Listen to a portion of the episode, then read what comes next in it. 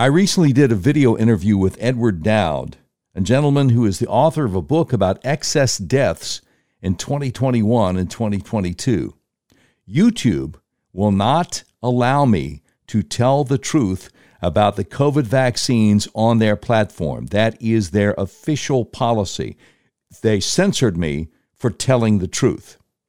So I'm going to try to figure out how to put the video interview up on Rumble but in the meantime, here is the audio. First, you'll hear us talking about the fires on Maui in Hawaii, since that's where Mr. Dowd lives.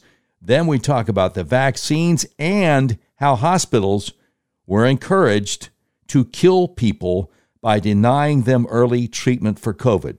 Here you go.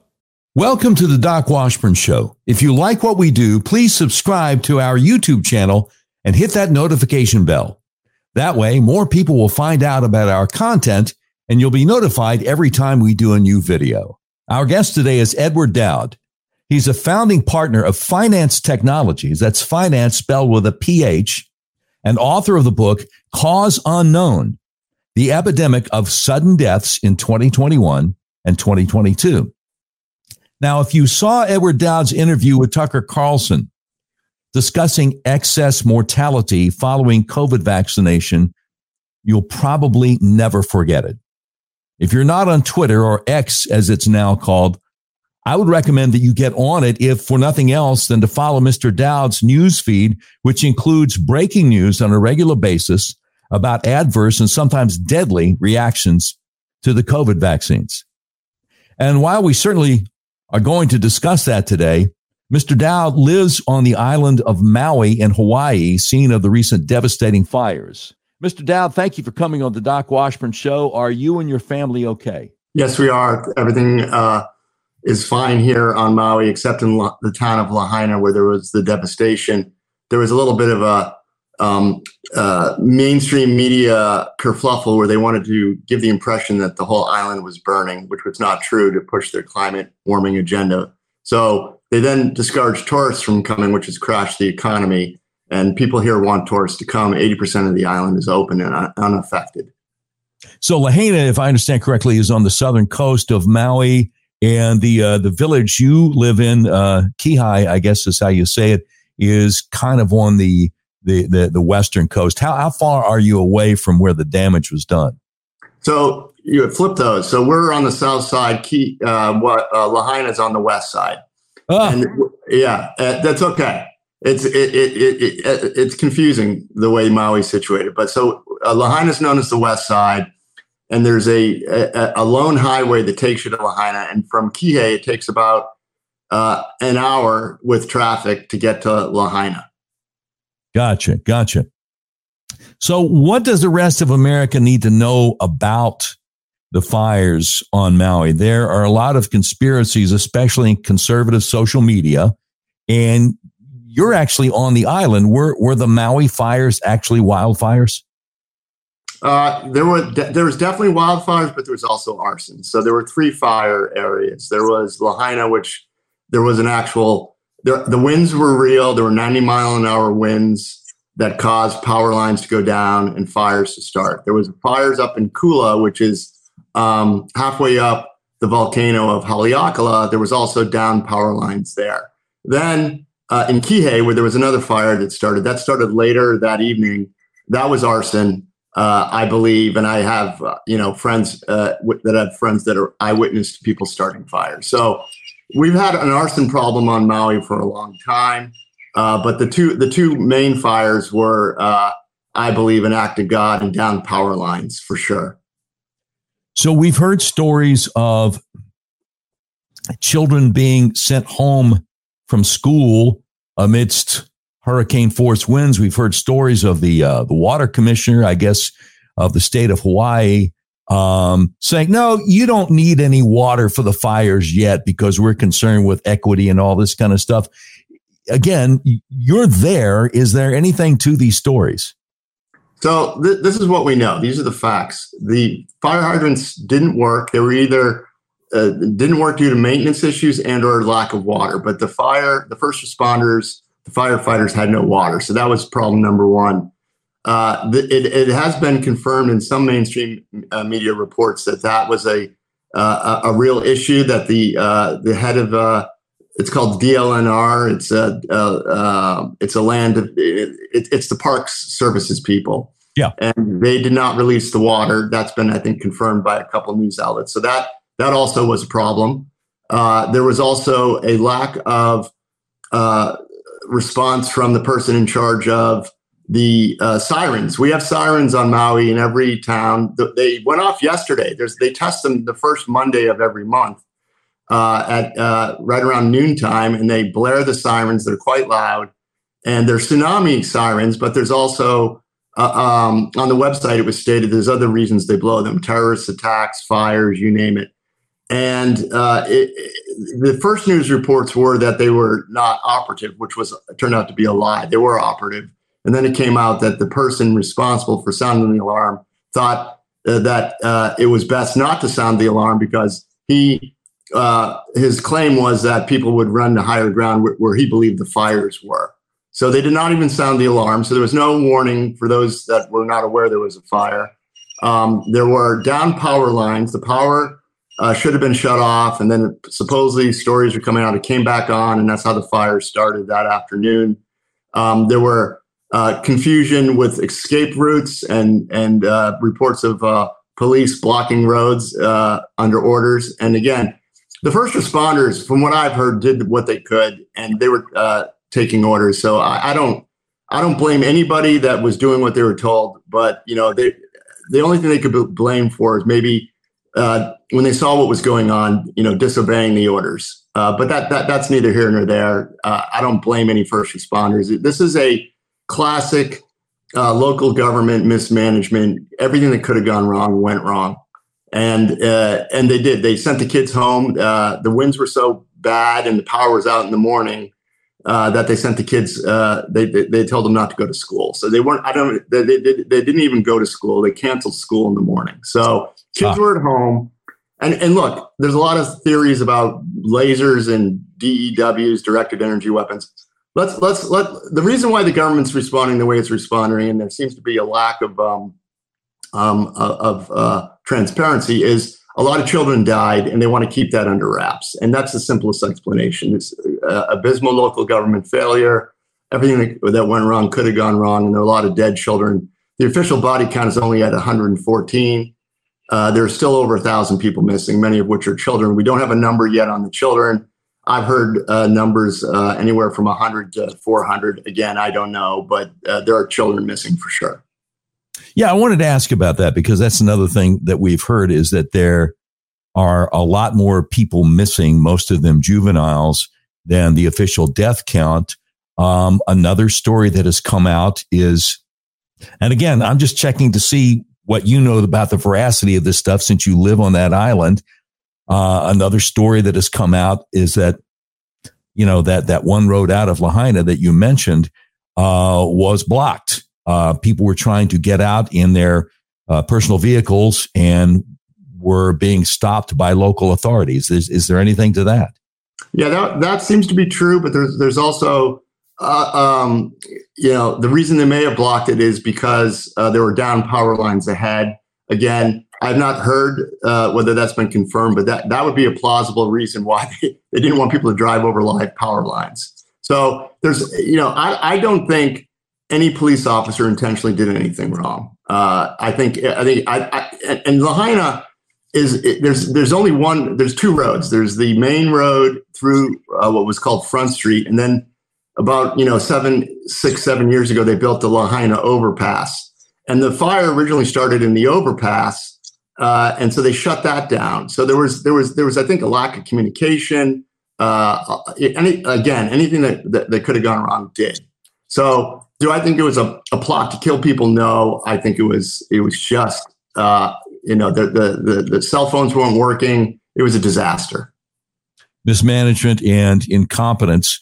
Um, I saw a, a, clip from the CBS uh, morning news shortly after the, the fires. Um, and they talked to Mick Fleetwood, uh, drummer and leader of Fleetwood Mac, who uh, had a bar there in Lahaina and, of course, has a nice place to live, you know, a few miles away. He said, yeah, it was terrible. It was tragic. We are going to rebuild. But of course, it being the morning show for a network, they're not going to talk about the concerns people have for the incompetence and mismanagement. And, and mostly mainstream media isn't going to. Uh, so, you know, I appreciate you sharing this with our, our viewers.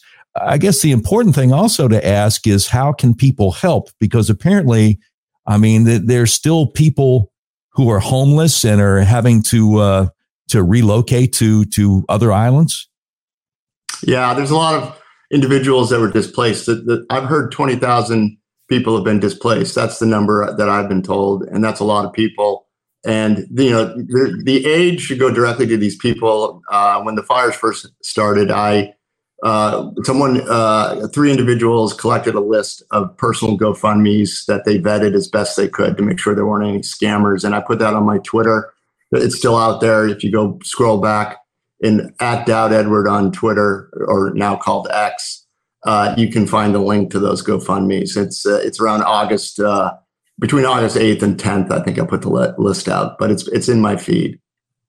Very good, very good. Thank you for um, talking to us about that because you know this is a totally different topic than what we were going to talk about when we first scheduled this interview.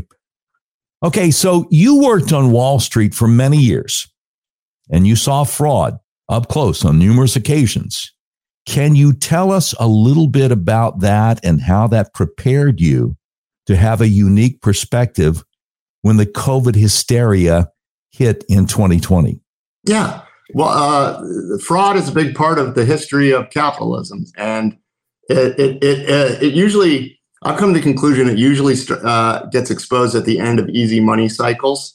Uh, easy money cycles create um, economic stimulation and they leave the punch bowl out too long and eventually turns into fraud. And my the earliest fraud I saw was uh, in the early 90s, I was a um, institutional uh, fixed income salesperson for HSBC. And there was uh, a number of scandals that uh, occurred by keeping interest rates too low, then raising them, and that blew things up. Um, so easy money creates excess. Then they take away the punch bowl, and then and then you know the people that are uh, uh, naked are exposed. And one of the exposures was in the in Orange County, uh, I don't know if you remember, there was a pension. There's a, there's a uh, local pension there that was investing in what was called step step up bonds, and there were bonds that gave you extra yield, uh, assuming interest rates didn't go up. And if they did go up, the duration or the, the length of that bond would extend. So they this this this uh, this official was buying two year bonds uh, with higher yields for, and he was trying to he was trying he was reaching for yield, but he was going against his uh, you know, his he didn't know the risk he was undertaking, and it blew up. Orange County lost billions of dollars. And the reason I know this is because the best salesperson in our in our firm and the best salesperson in all the other firms was the guy in California who was selling to the Orange County guy. So you know, Wall Street was making a ton of money selling this guy uh, exotic bonds that he didn't quite understand uh, that when interest rates were raised by the Federal Reserve, you know, a couple years later, blew up and he lost a ton of money. Kidder Peabody also blew up. Uh, Kidder Peabody used to be an investment bank. It was a storied investment bank. Nobody remembers it anymore, but it was one of the big investment banks.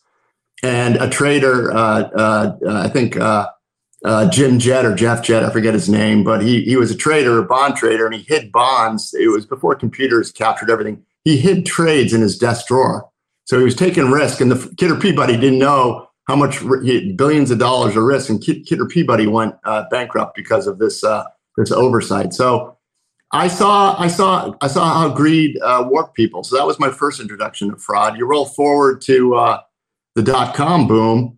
Uh, I was on Wall Street. At, uh, I went to business school, Indiana University, got my MBA in finance, went straight to Wall Street to an investment bank called Donaldson, Lufkin, and Jenrette and I was an electric utility, utility analyst, junior analyst doing electric utility research. And down the hall was the internet gang, uh, the internet analyst and his junior associates. And the first thing you need to know about that, it was such a boom that, you know, I wasn't making a ton of money because I was a young guy uh, working on electric utilities, which are boring.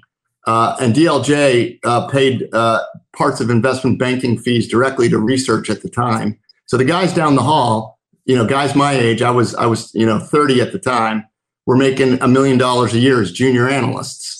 I've made nowhere near close that money. And and their senior analyst, the guy who ran the the uh, the business, he was making you know 15, you know 18 million dollars a year. And what were they doing? They were they were uh, doing initial public offerings of companies with no revenues. And there was something in in the investment banking world that used to be called due diligence, and it was kind of understood that you know before you would IPO a company, it had to have you know things that we like cash flow and revenues, and you know crazy, just crazy. But just so crazy it might work. And and it, you know while we're at it, something you mentioned a couple of uh, minutes ago. Um, let the record reflect that hiding trades in one's desk drawer is generally frowned upon in polite society. Am, am, am I correct on that? You are correct. All right. Okay. Go right ahead. That's a big no-no. Um, uh, and uh, and so so I saw I saw them pumping out these companies with and, and the metrics they were using at the time were eyeballs. So they had eyeballs. So these companies had no revenues, no cash flows, but there was easy. You got to remember, it was easy money uh, in the late 90s because the Federal Reserve was worried about Y2K. So they kept they kept the, the money spigot on too long. So these stocks initially went up, and then when they pulled the punch bowl away, they went to zero because they had no revenues. And uh, so I saw that fraud, and then and then that fraud rolled into corporate fraud.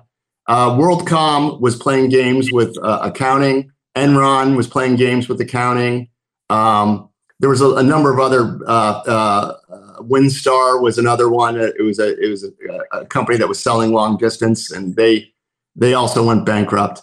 And there was a lot of accounting fraud. So fraud, uh, fraud, accounting fraud uh, appeared in corporate America. So I saw that. I saw that was engineered, and then I went to BlackRock in 2002 to become a portfolio manager uh, of a large cap growth fund. And you roll forward a couple years you know, I'd already been a seasoned veteran of understanding how this game works. I saw what was going on in the housing market. I was not, you know, someone that, you know, made billions of dollars, but I was able to help. And my partner and I and some and our analysts, we came to the conclusion the housing uh, bubble was going to burst and we would be very bad for our portfolio. So we did the best we could. We lost less money than other people because um, we couldn't go short. So we we were a long only fund. So we we did better than most. Um, but we saw that coming too because you know the the the the, the, the, all these frauds have a refrain and the dot com fraud fraud it was uh, it's a new paradigm that that turned out not to be correct in the in the housing bubble it was home prices never go down well all you had to do was google home prices uh, going down and you could see that home prices have gone down in the past and the leverage was so big if uh, we calculated that if home prices only went down 4%, it would blow everything up. So that's what happened. And then, you know, we saw uh, the, the central banks basically cover up that fraud. That fraud never disappeared, by the way. Those bonds that were all garbage are still sitting on the balance sheet of the Federal Reserve. Um, that, that's what people, yeah, so that's what people don't understand. It was the fraud got so big. It was banking system. It was the fraud was so big. Every bank was infected by it they had to, you know, that's why we had the, the bailouts we had, and not one banker went to jail. So you roll forward to this COVID situation. I immediately started seeing strange things right away and realized that maybe this is an, uh, a, the fraud had gone from uh, uh, corporate America to banks. Now it was at central banks and governments. So here we are. They just easy money and the system that we're in just kind of creates the, uh, the, the the the soup or the sausage for fraud to occur. And we know that, that COVID billionaires were made. We do know that uh, these mandates enriched Pfizer and Moderna. We do know that uh, a lot of the media companies, mainstream media companies, were enriched by the advertising uh, spend from the drug companies. We know the tech companies were excited about, you know, monitoring revenue streams. You got to remember that they, they wanted to basically surveil us, and we are supposed to be up to date every quarter with our passports, but that thankfully fell apart. So, you know, the the the, the, the the the ingredients for fraud i saw them right away and then i then when the vaccine came out and i started hearing about all the adverse events anecdotally because of my background in statistics i said well you know unfortunately they're anecdotes but if i'm correct this will eventually show up in uh, non-government databases as well and it did it showed up in the insurance company results funeral home results and and and it's and, and the excess all cause mortality is in the databases of the governments, but they just don't talk about it. So, if I understand you correctly, um, and for those of my viewers who, like me, are financial neophytes, the things that you saw um, uh, a familiar, as you would say, refrain from the dot com bubble to the housing bubble to the COVID hysteria is being told, Ed, Ed, Ed, Ed, you, you don't understand. There's a whole new paradigm now. And, and, and the rules that have applied since time immemorial about finance, you, you gotta, you gotta disregard those. You gotta throw those out. And you're saying, uh, well, I don't think so because you can't present to me a logical case. You can't use linear reasoning on why the basic rules of, of finance and money no longer apply just because you're excited about this. Correct. And the, so the refrain was, uh, it's a new paradigm in, in the dot com. The refrain in the housing bubble was home prices never go down. And the refrain in the COVID bubble was safe and effective. Safe and effective, which we now know both of which are not true at all. And the safety part of it is tragic. Our interview with Edward Dowd, author of Cause Unknown The Epidemic of Sudden Deaths in 2021 and 2022, continues in just a moment. If you've tried to buy a car recently, you realize you may have a hard time finding what you're looking for. People I know have actually bought vehicles from hundreds of miles away from where they live. That's where Red River Auto comes in. Red River Auto is a big old car dealership in the middle of the USA that believes in freedom including your freedom to buy a car, truck, van, or SUV the way you want to. You can buy online and they'll drive it to you no matter where you are. Red River Auto wants to make your car buying experience as easy and transparent as possible. Red River Auto Group has perfected the online buying process. Just go to redriverauto.com and pick from hundreds of new and used vehicles. You can purchase a vehicle online. If you have any questions, one of Red River's trained experts will help you through the whole process. Red River Auto makes car buying online easy. Your whole car buying process is completely transparent. If you want to buy a car, truck, van, or SUV, order online from the nationwide car dealer that believes in freedom. The dealer that will deliver your vehicle to your front door, no matter where you live in the continental U.S. RedRiverAuto.com. You'll be glad you did. I want to tell you about the best kept secret in American healthcare. Are you having problems with sinuses and allergies?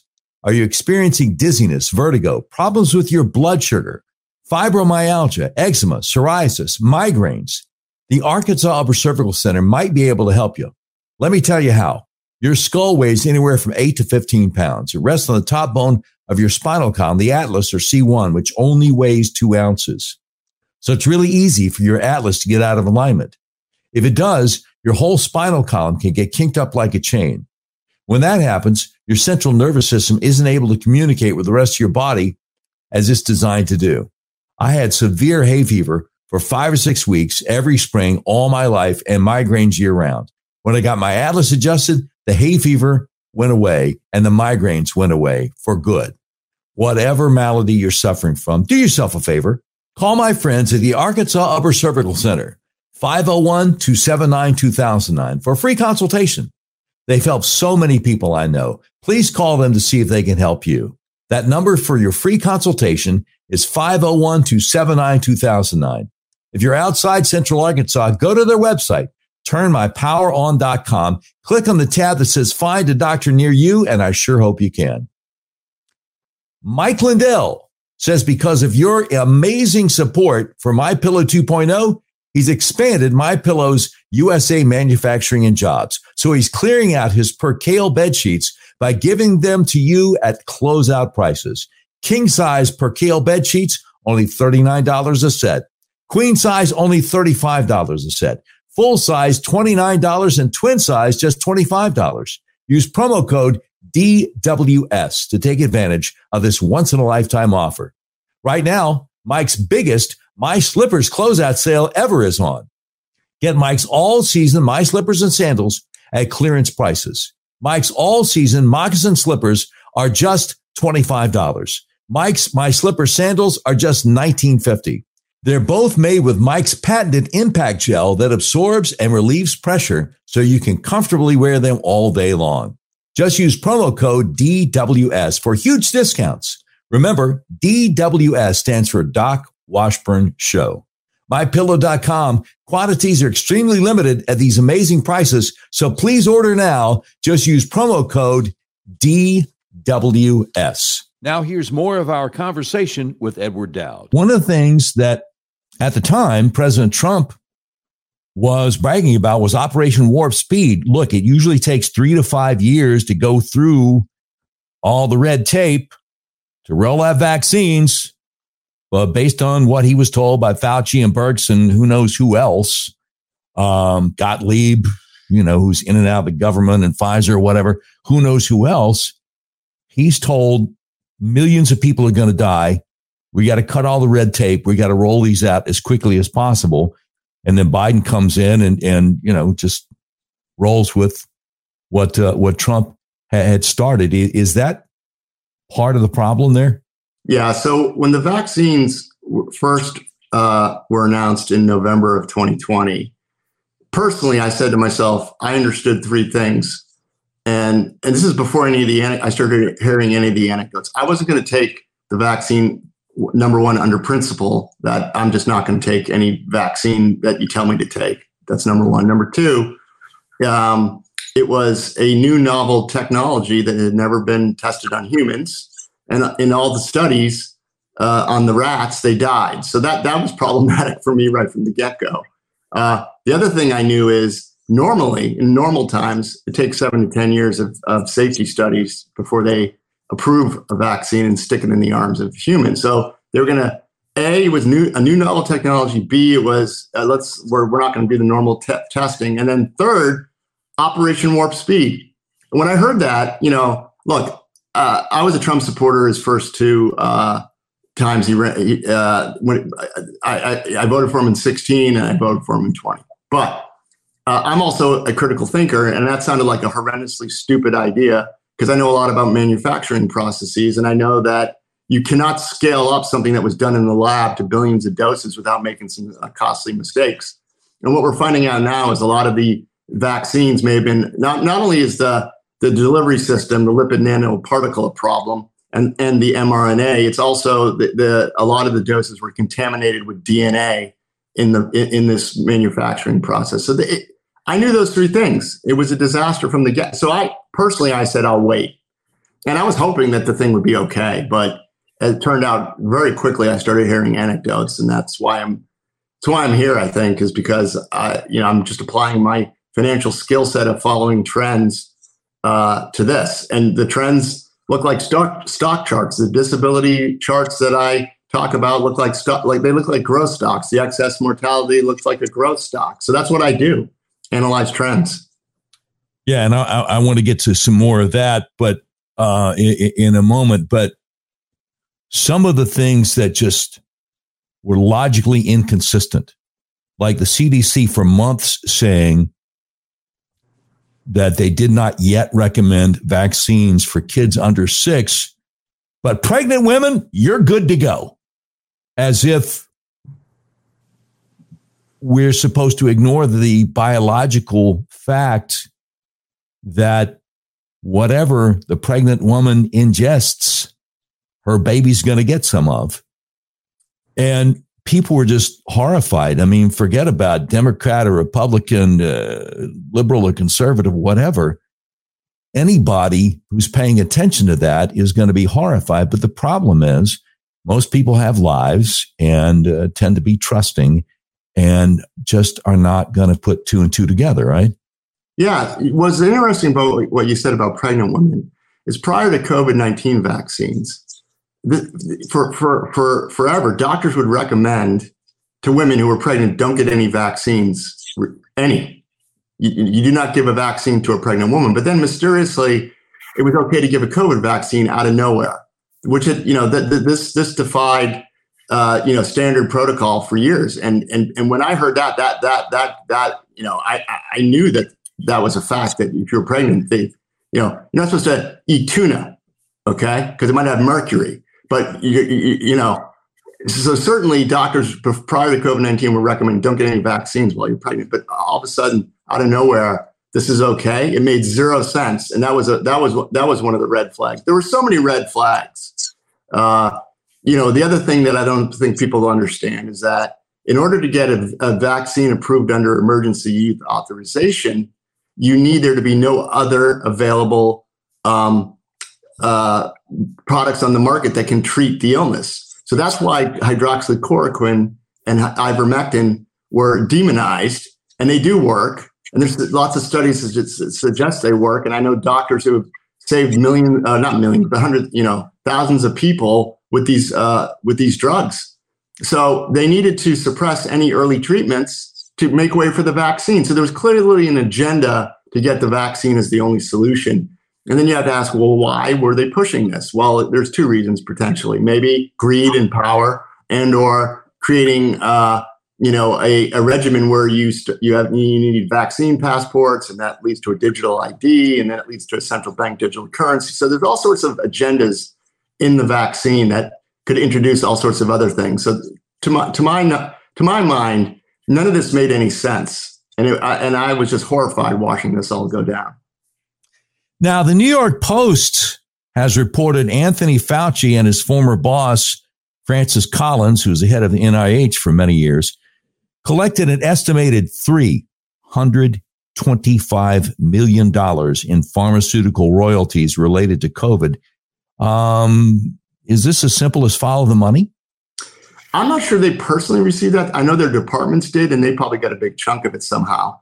But yeah, follow the money. I mean, this, you know, people want to get into like, I wasn't in the room, but, you know, power, greed, and corruption have been with humanity for, for eons. So you don't really need to go down the rabbit hole too far just to say, once they saw the opportunity, they seized the bull by the horns to enrich themselves. It's, it's almost that simple. Senator Rand Paul, also a doctor, had Anthony Fauci under oath a while back, probably a year or so ago and asked him specifically, did you personally, have you personally received any money, any royalties from vaccines? And of course, the response was something along the lines of, Senator Paul, I do not, I resent that question and I do not have to answer it. And if anyone is lying here, it is you, Senator Paul. You don't understand anything. You know, that, that basically the, the, the bluster. So like you say, maybe the majority of it went to uh, the NIAID or the NIH, but they, they, they got, they had to get chunks of it. Well, so I think uh, uh, it's been reported, and correct me if I'm wrong, that Anthony Fauci's net worth is somewhere around 11 million. Uh, I, I, I, don't, you know, I don't know about you, but that's a lot of money for a government official to have a net worth of 11 million. That, I'm just saying. Yeah, even though he was the highest paid government official um, at four hundred thousand a year, still, that's how do you get from A to B on that? No, you know, I, I, you could be making four hundred thousand for twenty years, and unless you're the most savvy investor on the planet, you're not going to end up with eleven million. That's just that's just the, the way it goes. Yeah, yeah. So, what did you think when you saw Buffalo Bills safety Damar Hamlin collapse on field, Monday Night Football, national television back on January 2nd of this year? Yeah. So when that first happened, everybody wanted to talk. Well, not everybody, but a lot of people wanted me to comment on it. And I did. And I said, we don't comment uh, on individual cases because, again, I don't know, but I can direct you to the fact that this phenomenon has been occurring all over the world since 2021 began. And in my book, uh, we reference the Lausanne study out of Switzerland that over 38 years documented 1,101 cases of sudden athletic deaths on the field. Now, Damar didn't die, but you know he collapsed, and uh, this this this sudden athletic death phenomenon did occur before 2021, but it was so rare. So I just told you a study, uh, 38 years, 1,101. That's that that's an average of 29 a year since 2021, we'd be lucky to have a month, a month with just 29. So we, have had months with over 100 of these sudden athletic deaths across the globe, and it's tragic. You know, I, I, there's hundreds of examples, news stories in my book, And so that that again, if you're a statistics guy like myself, what's changed? Did it occur before? Sure. But the frequency is 10 to 20 times higher now. That's odd and that's alarming. So I didn't I didn't I didn't I didn't want to get wrapped up in the how dare you talk about Damar Hamlin's vaccine status, which I didn't know nor do I care, but he is illustrative of a phenomenon that's occurring. What I find funny about all this is they trotted him out, said he's going to play, but guess what? He's not playing now. Isn't that interesting? Well, some of the things, because I, I really went down the rabbit hole on Damar Hamlin. And from everything I read, number one, um, Buffalo Bills players all had to be vaccinated. Number two, they did CPR on him for nine minutes. And there were 300 pound football players sitting on the sidelines. Sorry. Um, openly weeping with towels over the faces because they, they knew he was gone.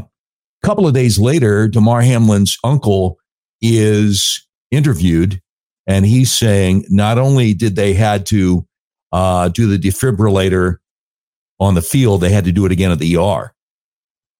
So the thing that all the deniers were saying, oh, well, this is something called commotio cordis, and it happens when you get hit real hard. Well, no, then you only have to do the defibrillator once. And then again, when uh, Michael Strahan interviews him later on, the pregame of the Super Bowl, and Strahan's like, God bless you, you know, so wonderful that that you've been able to come back from this thing. So what did the doctors tell you? 13 seconds of silence. And then Damar finally says, uh, yeah, we're not going to talk about that today. So to me, there's just too much there. But as you have mentioned, that's the case of the famous guy, but this is happening to so many people. I saw on your Twitter feed uh, something about a young lady who's like a homecoming queen in Alabama uh, within the last couple of days who just dropped dead. Yeah. A homecoming queen, 17 years old, drops dead, uh, I guess, on the field during the homecoming uh, event. I mean, th- th- this, this, look, you know, we're, you got to start believing your eyes. You know, we, we know this isn't normal it, it's it, it's not normal at this frequency, and it's happening uh, all too often. Yeah. You know, you know, I'm sure you've seen the comedian who was making fun of uh, those who didn't take their vaccine, who, who, who fell backwards and slammed her head onto the. People thought it was part of the joke. She she literally passed out on stage. Um, you know, we see these videos of government officials passing out and keeling over. We saw, I think, a month ago, an ESPN uh, uh, guy pass out. I mean, this is happening all the time. Yeah, it is. It is, and it is. It is alarming. And the irony is, I think, well, one of the many ironies is that one of the things that was originally done, I think, uh, to try to try to scare us, to try to propagandize us, was there were videos when the media was first telling us about COVID. There are videos out of China of in early 2020 of people supposedly dropping dead from COVID, just walking down the street and all of a sudden dropping dead from COVID. And people are like, whoa, this looks serious. And, you know, eventually you find out that is COVID bad? Sure. Um, can it kill you? Yeah. Um, but is that the way it works? Just you're you're just fine, and then suddenly you drop dead. Oh no, not a chance, not a chance.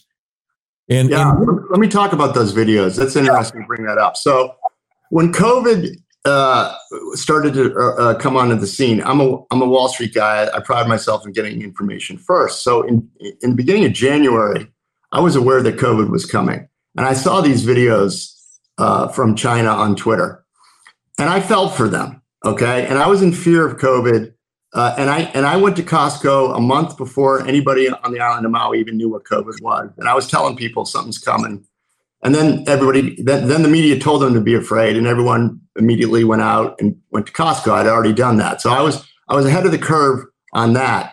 And then quickly within four weeks, I started to really doubt what was going on. And it's come out that those videos that were floating around were Chinese propaganda. They were nonsense. They, that was not true.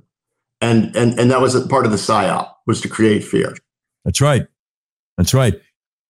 Um, I was very fearful at first myself because I don't want to be I don't want to be too specific here, but uh, a member of my extended family is an epidemiologist, and this person was warning me early on, you know, because this person was totally believing everything that was coming down the pike. I'm like, oh my goodness.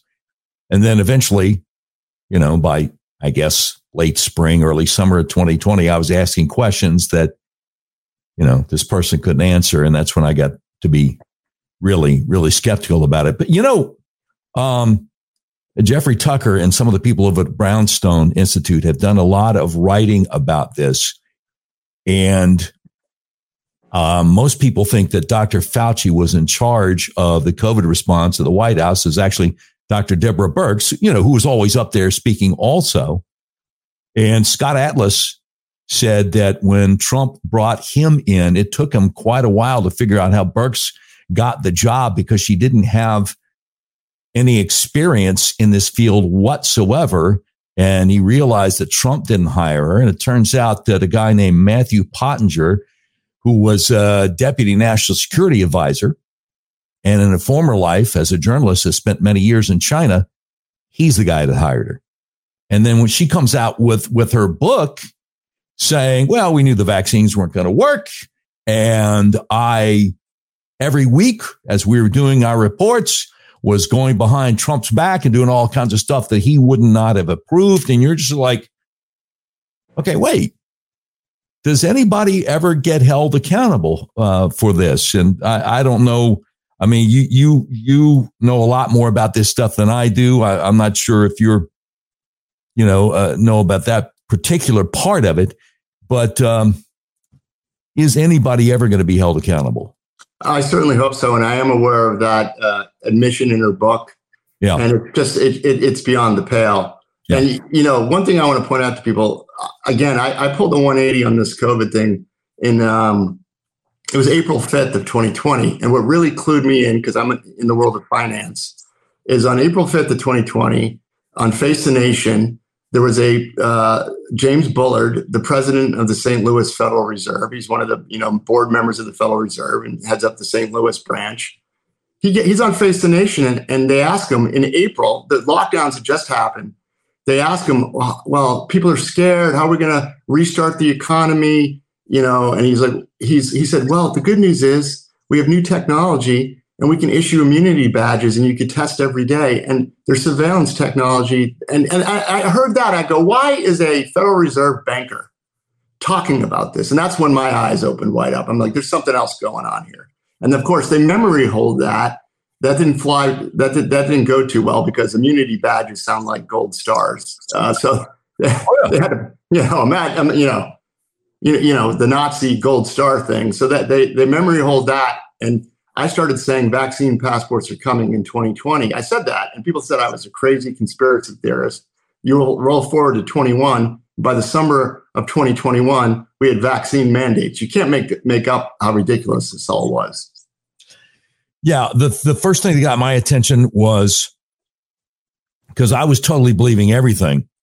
Again, based on what I've been told by a person that I've known for many years, a family member who's an epidemiologist. But then when the state of New York announced sometime in the spring of 2020 uh, that there were 3,000 people who had died and had not been tested for COVID before they died, but they were going to count them as having uh, died from COVID because they're they're pretty sure they probably did. And then a little bit later uh, on, I found out there's a big difference between died with COVID and died from COVID. And the CDC had finally admitted when we were at about 180,000 official COVID deaths in the country, that 94% of those had an average of 2.6 other comorbidities and only 6% they knew just had COVID. I'm like, well, what, are, what is this all about then? And, and I didn't have the benefit of of your financial expertise and, and you're looking at all kinds of facts and figures. I was just kind of going basically on what was being reported out there in the in in the news and and most people to this day think that probably over a million Americans die from COVID. They have no idea that when it was a 180,000, the CDC said, yeah, only 6% for sure died from COVID. The rest died with COVID. Most people have, have no idea. Yeah, it became apparent to me early on they were padding the numbers and cl- it was bureaucratic classification that uh, everything, you know, the system was um, wanting COVID to, to be real so that the bureaucrats uh, padded the numbers. Yeah. And, and, and, and, you know, was, was there a plan to do that? Who knows? But you're, if you're a bureaucrat and you want a budget and you want as much money as possible, you you take advantage of the crisis and you and you make you, you know you just throw everybody in, in, in, the kitchen sink who died into the COVID bucket.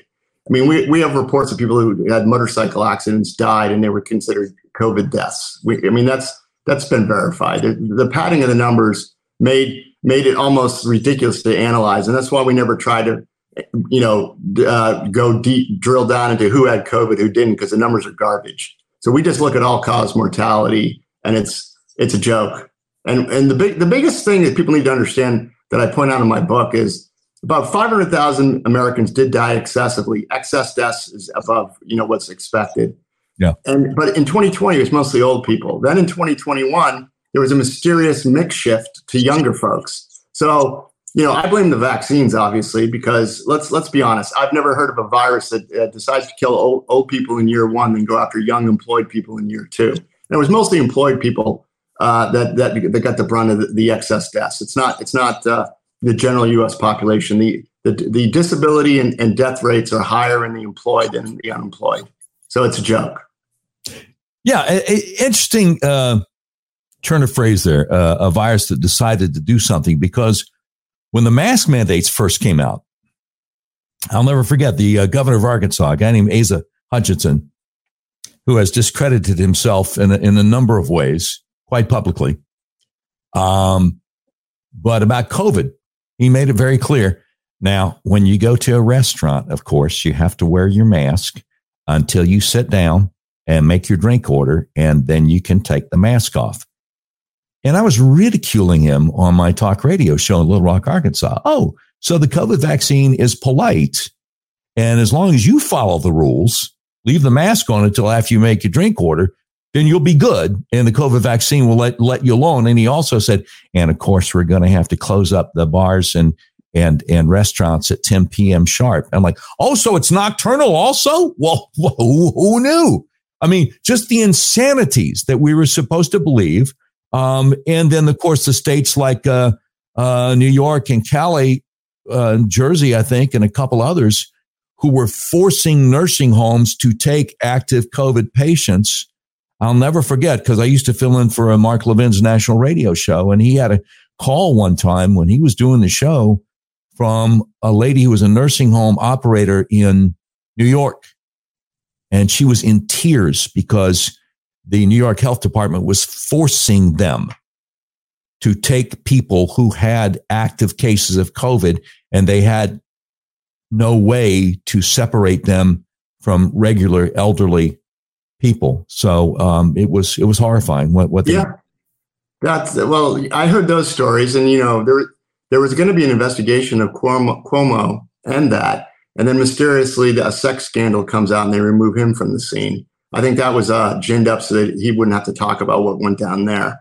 I mean, clearly there were certain states, mostly blue states, that jammed uh, COVID patients into nursing homes, and that inflated the numbers. Again, I wasn't in the room, but from my eye, that looked like murder to me. But you know, again, I'm not a prosecutor and I wasn't there, but it seems like the stupidest thing on the planet to do that. And then let's not forget the the the, the reasoning was, oh, we don't want to overwhelm the hospitals. Well, they were making TikTok videos of themselves dancing. It seems like they had a lot of free time on their hands. Oh yeah, oh yeah, and you know, speaking of murder, um, intentionally, um, downplaying, intentionally denigrating not only hydroxychloroquine, but ivermectin. I'll never forget seeing Dr. Pierre Kory's testimony. Um, Senator Ron Johnson from his same state there, Wisconsin, had him testify in, um, it must have been December 2020 a couple of days before I was going to fill in for Mark Levin, and I, I played that that testimony. But again, it goes back to what you were saying: emergency use authorization. If you can make a clear and compelling case that ivermectin would protect people, or even help cure people of COVID, then legally you can't push these vaccines out, right? Correct. That's that that that that, that therein lies you know, look, I've done a lot of work on post 2020 uh, excess mortality, but a, a, good case could be made that a lot of the deaths in 2020 could have been prevented. Could have been prevented. Yeah. So, so there were two. There were two pandemics. There was uh, the pandemic in 2020 and uh, the prevention of early treatment that excessive, in my humble opinion, excessively killed a lot of people. And then there was the second pandemic of the vaccines in 2021 that started killing young people. So here we go. There we go. Yeah. And you know, and you were talking about the blue states forcing COVID patients who clearly were sick, because one of the crazy things about COVID is a lot of times you don't know if you have it unless you do this PCR test, which uh, the guy who created said it's not designed to tell if you're sick or you have a virus. But anyway, a lot of people didn't even have any any symptoms, but yeah, you got it. You better quarantine, all this kind of stuff. But anyway, when you get it, when you really get it, you know you have it, whether it's a mild case or a severe case. And the blue state's forcing these people into the uh, the nursing homes and sounds like murder to me. Now I'm in a red state. I'm in Little Rock, Arkansas, and I don't know if they forced uh, active COVID patients in the nursing homes. But what I do know is that I asked the director of the Arkansas Health Department at one point. I said, "Yeah, it looks like you got." Uh, 38% of the COVID deaths were people in nursing homes. Um, do you keep track of people who got the COVID in nursing homes and then went to the hospital and died there? And the answer was nope. Of course not. Which goes what you're saying about in 2020, most of your COVID deaths were senior citizens, uh, a lot of whom were past life, ex- you know, statistical life expectancy anyway. Yeah, there was a lot of people who died that were mostly old in 2020. Yeah. That's in the numbers, and they had comorbidities.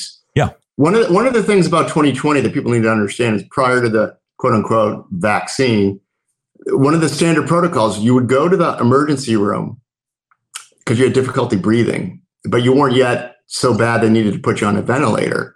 What they would tell you is go home, and uh, if it gets worse, come back. Oh yeah.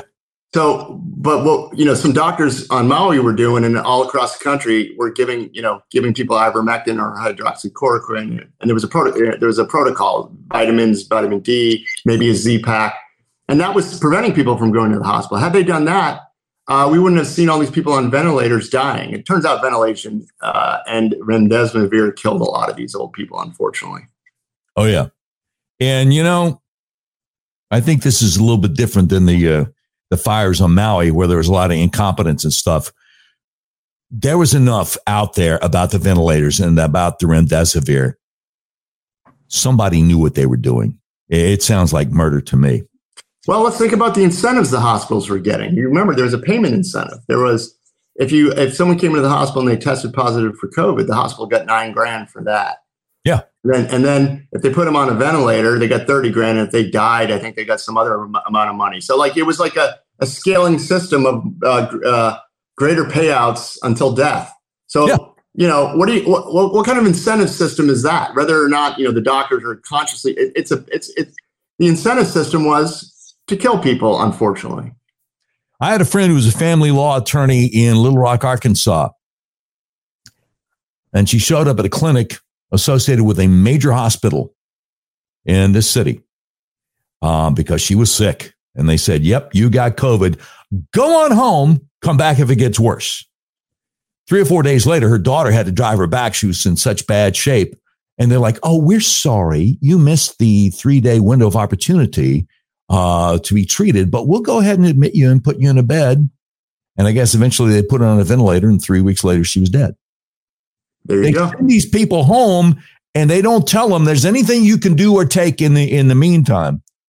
And yeah, it sounds like murder to me. The conclusion of our interview with Edward Dowd, author of Cause Unknown, The Epidemic of Sudden Deaths in 2021 and 2022 is coming right up. You know, the great Ronald Reagan once said inflation is as violent as a mugger, as frightening as an armed robber, and as deadly as a hitman.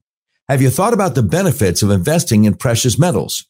Here are five profound benefits. Number one, investing in precious metals is a hedge against inflation. Number two, it's a great way to diversify your portfolio. Number three, asset liquidity. Number four, precious metals tend to be a store of value. They don't tend to depreciate over the long haul. And last but not least, number five, precious metals can be a hedge against geopolitical uncertainty and the struggling US dollar. Andrew Sorchini with Beverly Hills Precious Metals has been involved in gold and silver for over 40 years. Beverly Hills Precious Metals brings precious metals to the homes of everyday American citizens. Mike Flynn told us about them, and they are our gold buyer of choice. To find out more, just Google Beverly Hills Precious Metals. Make sure you ask about the General Mike Flynn silver coin and tell him Doc Washburn sent you. Beverly Hills Precious Metals helps folks protect their finances, wealth, and investments. If you want to drop your big liberal cell phone carrier, Patriot Mobile, America's only Christian conservative wireless carrier, is a perfect solution. Patriot Mobile has exceptional nationwide coverage and uses the same towers the main carriers use. Patriot Mobile guarantees your coverage. Patriot Mobile has plans to fit any budget along with great discounts for our veteran and first responder heroes, as well as multi-line users. And switching to Patriot Mobile usually only takes 15 to 20 minutes. When you switch to Patriot Mobile, you shift your support from the leftist progressive agendas of Big Mobile to the Christian conservative causes of Patriot Mobile. Patriot Mobile donates a portion of every dollar earned to organizations that fight for causes you care about.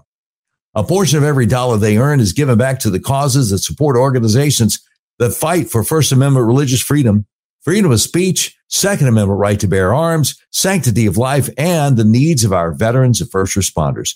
Now more than ever, it's important to band together and support companies that share our conservative values. Switching is easy. Just do what I did.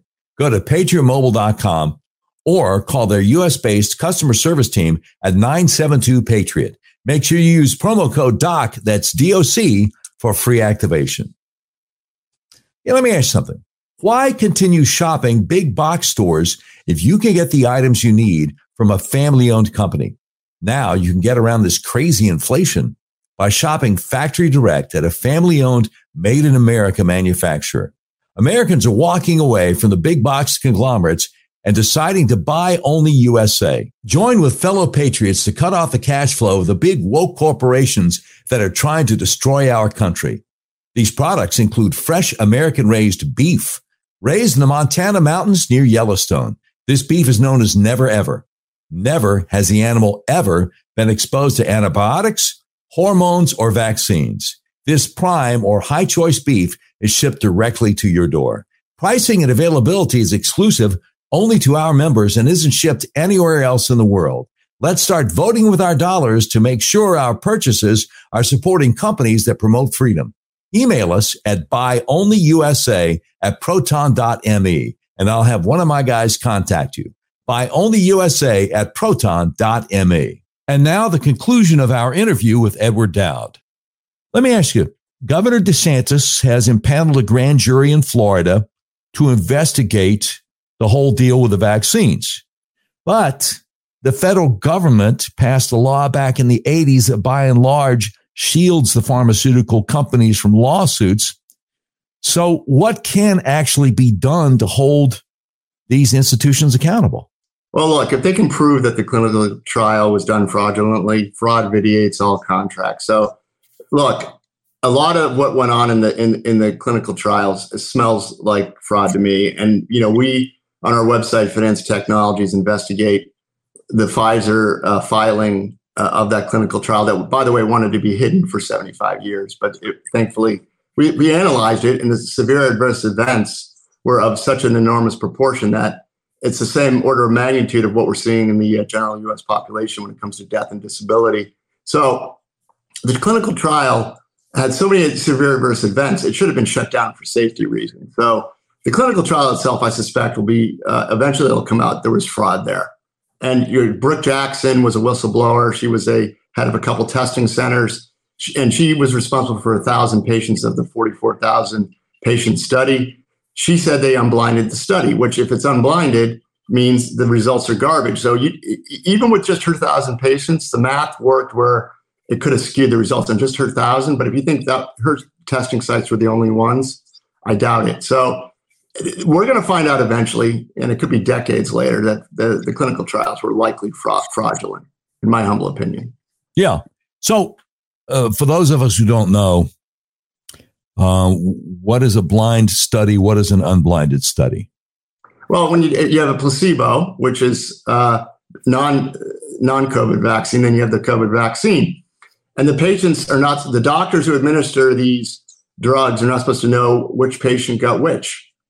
But uh, when they were unblinded, the doctors knew. So when a patient would come in uh, with COVID or something, uh, and they knew that, and it said on the chart that they took the vaccine, they may not, they may have been incentivized to say, well, or biased to say, well, it, it's probably nothing and not report it. So that, when, you, when you unblind a study, the results are garbage. Yeah, and the, the, you know, interesting you mentioned that because if I recall reading correctly, if somebody would have an adverse reaction um, to the vaccine, a lot of times they wouldn't count it unless it had been 14 days since the vaccine. That's number one. Um, this government website, the Vaccine Adverse Event Reporting System, is voluntary. So, you know, somebody could could have a, a, horrible reaction to the vaccine and the hospital or clinic or whatever doesn't have to report it. I mean, there are all kinds of loopholes that I think have made it a lot easier for the mainstream media to calm everybody down and to just ignore this whole issue, right? Yeah. So if you, uh, early in the early days, if you uh, died after the vaccine uh, and you died in the hospital from your reaction or whatever, if it was under 14 days, the hospital uh, was under no, no obligation to report your, your status of vaccination at all. You were considered unvaccinated to them. Yeah. And, yeah. and you remember it was, a, it was a two course shot regimen. So you get one first shot, then second shot for the initial dose. A lot of people never made it past the first dose. Oh, uh, yeah, I, I don't doubt it. I don't doubt it. So your book, of course, is called Cause Unknown, the epidemic of sudden deaths in 2021 and 2022. Um, Robert F. Kennedy Jr., who wrote just a, a book that's a damning indictment of Dr. Anthony Fauci, of course, is running for the Democrat nomination for president. Um, you are, in interest of full disclosure, co treasurer of his campaign. Did Mr. Kennedy's work on the COVID issue draw to support his political efforts? Yeah. So, you know, why am I with Bobby Kennedy? Uh, his, his platform is freedom first, medical autonomy, and freedom of speech. Uh, do I agree with him on every every issue? No, but that's he's the only candidate that seems to be interested in those two things. And without those two things, I don't I don't think we have a country personally. So that's why I'm on board. And uh, support him. And I'm glad that he decided to go independent because, you know, I'm not a Democrat. I'm not a Republican. I'm an independent, but now he's an independent. So that, that fits, that fits better with me. Yeah. Okay. So I think the concern a lot of people have is that, um, I think the last time that we elected a third party candidate might have been Abraham Lincoln in 1860 the Republicans are taking the place of the Whigs. I'm not sure if that's what put them over the over the hump or not. If they were still thought to be the third party, or if they had completely taken the place of the Whigs. But the concern I think uh, that a lot of people have is that whoever the Republican nominee is, um, this might be like 1992 all over again. Uh, I, am sure that Mr. Kennedy is much more attractive uh, candidate and human being than Ross Perot was it's an opinion. Come on, give me a break. But anyway, um, it, sure. and, and Mr. Kennedy did say recently that he thinks he probably would take more votes away from Trump than Biden. And of course, I don't even know if Trump and or Biden are even going to be their party's nominees. But but you you you you understand the the concern here because as you say, there are other issues out there. Uh, is that a concern for you? You know, not not really. I mean, uh, Biden, the Biden administration has been uh, has done so poorly that I, I don't think he has a chance. And I I think um, it's you know I would love to see Trump versus Kennedy, uh, but I, I do think they're going to.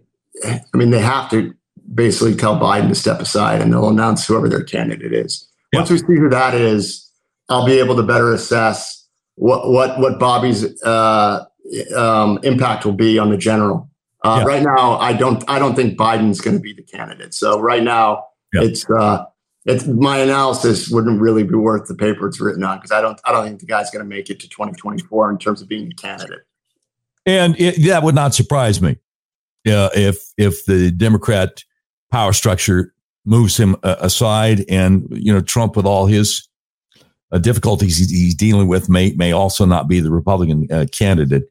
Um, you, you, know what disappoints me uh, right now is I, Trump is being uh, they're trying to remove him from being able to run with these bogus lawsuits that just yeah. violate all sorts of yes logic, freedoms, constitution. I mean, it's a joke.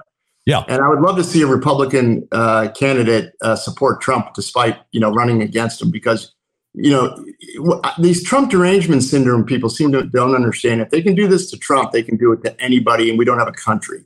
So we need to stop this nonsense and rally around the def- the, the fact that what they're doing to him is unlawful for the most yeah. part, in my humble opinion. Oh, I, I agree wholeheartedly. And I had uh, I did an interview recently with Kash Patel. Um, and yeah, I, who is a senior advisor to Donald Trump. And I agree wholeheartedly that, that what they are doing to him is outrageous. I know that, um, on, on some of these indictments, whenever they would drop, uh, Governor DeSantis would, would briefly state that this is ridiculous and, and, you know, we, we got to, uh, unpoliticize the DOJ, um, which, you know, I, I appreciated that. Um, but yeah, no, you're absolutely correct. I, I think that all of the prosecutions of, of Trump are outrageous. And my concern is that when I asked Kash Patel about it, he said, well, the Supreme Court's going to overturn everything. Because, you know, one of the things I brought up is that when you have a jury pool in Washington, D.C., forget about Florida, New York, whatever, but Atlanta, Washington, D.C. jury pool devoted 93% for Biden, and they just want to throw Trump in jail. And you don't, they don't need any evidence. They just want to jail their political opponent. And Kash Patel said, well, the Supreme Court's going to overturn everything. And, and, and gosh, I hope so. But my concern was that back in late 2020, after the election, when Texas sued several other states, well, the Constitution says that that lawsuit, if a state sues one or more other states, has to be heard by the Supreme Court. And the Supreme Court voted seven to two. We don't care what the Constitution says. We're not going to hear it, including all three Trump appointees.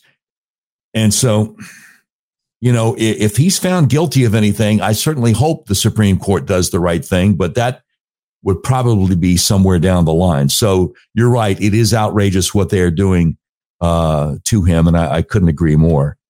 Yeah, and I would just, you know, the I guess that debate that happened last week with the uh, some of the candidates in the Republican GOP, I, I, don't believe I heard any one of them defend Trump. I wish I, I could have heard. You know, despite what you, they think about him politically, yeah. what happens to him happens can happen to anybody. And what, if people don't, I don't care if you're a Democrat, a Trump hater. If this if this is allowed to stand, we don't have a country. There's no rule of law, and people will act accordingly. Yeah, you know, you make an interesting point about that because uh, it looked like they were attempting to answer the questions from the moderators, one of whom was coming from a very Marxist position, the uh, the girl from uh, Univision. Um, and so, you know, nobody asked them, hey, so what do you think about these indictments of Trump? For that matter, nobody asked them, what do you think about uh, uh, Trump's uh, curious musings about abortion law, you know, when he was on Meet the Press recently. So good, bad, or indifferent, the moderators were not bringing up the elephant in the room, which is which is Donald Trump. So if you're a, a candidate who's trying to get the nomination, I mean, what what are you supposed to do in the, in that situation? Well, I, you know, it, it, if I was advising any one of those people, I would say, come out. Since no one else seems to be defending Trump, you defend Trump on principle. Yeah, uh, because it's the right thing to do. And you know what? You would go ahead of all the other idiots that didn't say anything. That, yeah. That's my humble opinion. All right. Good deal. Now, uh, Mr. Kennedy recently told Tucker Carlson that the United States government has been making bioweapons in Ukraine. And he said several times that this is a hanging offense. And it takes me back to when uh, Marco Rubio had Victoria Nuland under oath and was asking her about bioweapon bioweapons labs in Eastern Europe and she admitted it, and then they both seemed to kind of smooth it over. Um, but uh, your your thoughts about uh, Bobby Kennedy Jr. saying that if we're making bioweapons in eastern Ukraine, uh, that is a hanging offense. You know, I haven't done the research, but I know Bobby's good at this, and I, I, if Bobby says it's true, I believe him. I'm with him. And look, let's talk about Ukraine. Ukraine is a morass of corruption and it's a way for uh, the uniparty establishment to basically grift and uh, give them money. Then the money comes back in the form of kickbacks. The FTX scandal was clearly the funnel by which the Ukraine monies were coming back to the DNC and other uh, other folks, probably in the GOP. The, the, Ukraine is a scam. The whole thing is a scam. Uh, Natalie Winters, uh, who works with Steve Bannon in the War Room, came out yesterday and said she has documents that show that Victoria Nuland and Blinken are affiliated with consulting firms that are advising the White House that this war can last for decades and how to spend money. So there's clearly there's a grift going on that has been going on, and you know the grift we saw in the Afghanistan, the 20 year war in Afghanistan. Mean, these are grifts. This has been the problem we have is that uh, the grift has been going on for a while, but it's gotten so big now that everyone wants to, to get involved, and it's it's it's apparent to anybody you can see. It's a grift. Yeah, no, no question about it. And um, you know, I I am under the impression. I think I've uh, heard somewhere along the line that um, Hunter and Joe Biden might even be associated with this grift. I, I think there's a lot of evidence that suggests. I mean, at this point, it, at this point, there's you know wire transfers. Uh, the house, the address of Biden's house was uh, indicated on, on one of the wire transfers. I mean, they got these guys dead to rights. I don't know what the, the fact we're still in a in a in a media regime that won't touch this is a joke. I mean, to defend this is to basically say you'll defend anything. And then if you're a, a, critical thinking person, you won't believe anything that comes out of these people's mouths. I mean, they're just blowing up their credibility at this point. The mainstream media, Congress, uh, the DOJ, the FBI, it's a joke. I mean, we got wire transfers. I mean, what else do we need? Yeah. No, you, are right. Uh, and it's a, it's a shame that uh, what Merrick Garland insists is the thoroughly non politicized Department of Justice that uh, hands out justice without fear of favor evenly just can't seem to quite get the Biden connection there. But uh, in the interest of full disclosure, Victoria Nuland uh, right now is the Assistant Secretary of State for, uh, uh pardon me, she is currently serving as the active Deputy Secretary of State but she goes back uh, through the Biden uh, administration, through the Obama administration, and even George W. Bush. And some people have said she's just never seen a, a, a war that she doesn't like. Um, but anything, anyway, I, I, think you wanted to respond to something there. Well, you know, let's let's just step back and take a viewpoint of what happened last week. So the, the wire transfer noise on Biden and the indictment coming down was starting to gain traction. Then, mysteriously out of nowhere, some judge in New York uh, claims that uh, Donald Trump committed fraud in his business. And even real estate people who are on both sides of the uh, the aisle are saying this is ridiculous. The D- Donald Trump's the twenty eight million dollar valuation the judge gave to Mar-a-Lago is a joke. Donald Trump, the, the, the, there's, there's the difference between assessment and market value. And the banks that supposedly were defrauded by Donald Trump have had all their loans repaid and interest paid. So who was defrauded here? So yeah. we have we have this joke media highlighting this as the main story while we have wire transfers to the guy sitting in the seat at the moment. I mean, yeah. it could be any more stark as to how lost we are as a nation. Yeah, I mean, if the loans have pay, been paid back with interest, there's no injured party. There's no crime. Right. There's no crime. Absolutely. Absolutely. Um, well, Edward Dowd, I don't know where the time goes, but I appreciate so much you coming on the program today. The book is called Cause Unknown The Epidemic of Sudden Deaths in 2021 and 2022. I, I recommend it to all of our viewers. Uh, I also, as I said to start this thing out today, recommend that if you're not on Twitter, you get on Twitter, if for nothing else, than to follow Edward Dowd's daily news feed about all this stuff. Uh, if people want to find out uh, more about you, I know the your your your company is called Phinance Technologies, finance with a PH. But what's what's the website for people to go to to, to find out more about uh, what you're doing and what you've accomplished? One word, phinancetechnologies.com, spelled with a PH. You go to the Humanity Project, and we literally have all the receipts on excess death, disability, injury, we link it to the vaccines. We think it's the vaccines. Uh, we have study after study after study. There's so much information there. It will overwhelm you to the point where you'll be asking yourself, "Yeah, there's something going on here." And at the very least, let's say it's not the va- let's let's let's assume I'm wrong. The numbers are the numbers. People are dying in greater numbers now than they did during COVID excessively, especially younger folks. We have more disabled now, and we have chronic uh, absence and work time lost throughout our economy. So these are pandemic like numbers. You have to ask the question why is this being suppressed in the mainstream media? Why are our politicians not talking about the numbers are so bad? We should actually have, quote unquote, a pandemic declared, but they don't want to because it's not COVID. Yeah, it's the vaccine. The vaccine. Yeah. And, and uh, unfortunately, uh, Donald Trump keeps on insisting that uh, the vaccines are wonderful, save millions of lives. And that's about the only thing he ever gets booed about by his own crowds at his own rallies. But his advisors need to uh, get me in front of him, and I will. Uh, I will get him up to speed. That would be great. That would be fantastic from from your lips to God's ears. Absolutely. Uh, Edward Dowd, uh, before we wrap this up, uh, are there any parting words you have for our viewers today? Yeah, look, um, my, my message is the thing doesn't work. It's not safe nor effective. Don't take any more boosters. And if you have loved ones that don't believe uh, or know what's going on, my book is a good primer to get them to turn. I've heard that my book is successful in turning people uh, away from the vaccines because I come at it from a different, just clinical Wall Street point of view, and that resonates with some people. So don't take any more boosters. Uh, that, that's that's the message I want. Amen. Amen. Edward Dowd, uh, thank you so much. PhinanceTechnologies.com with a PH.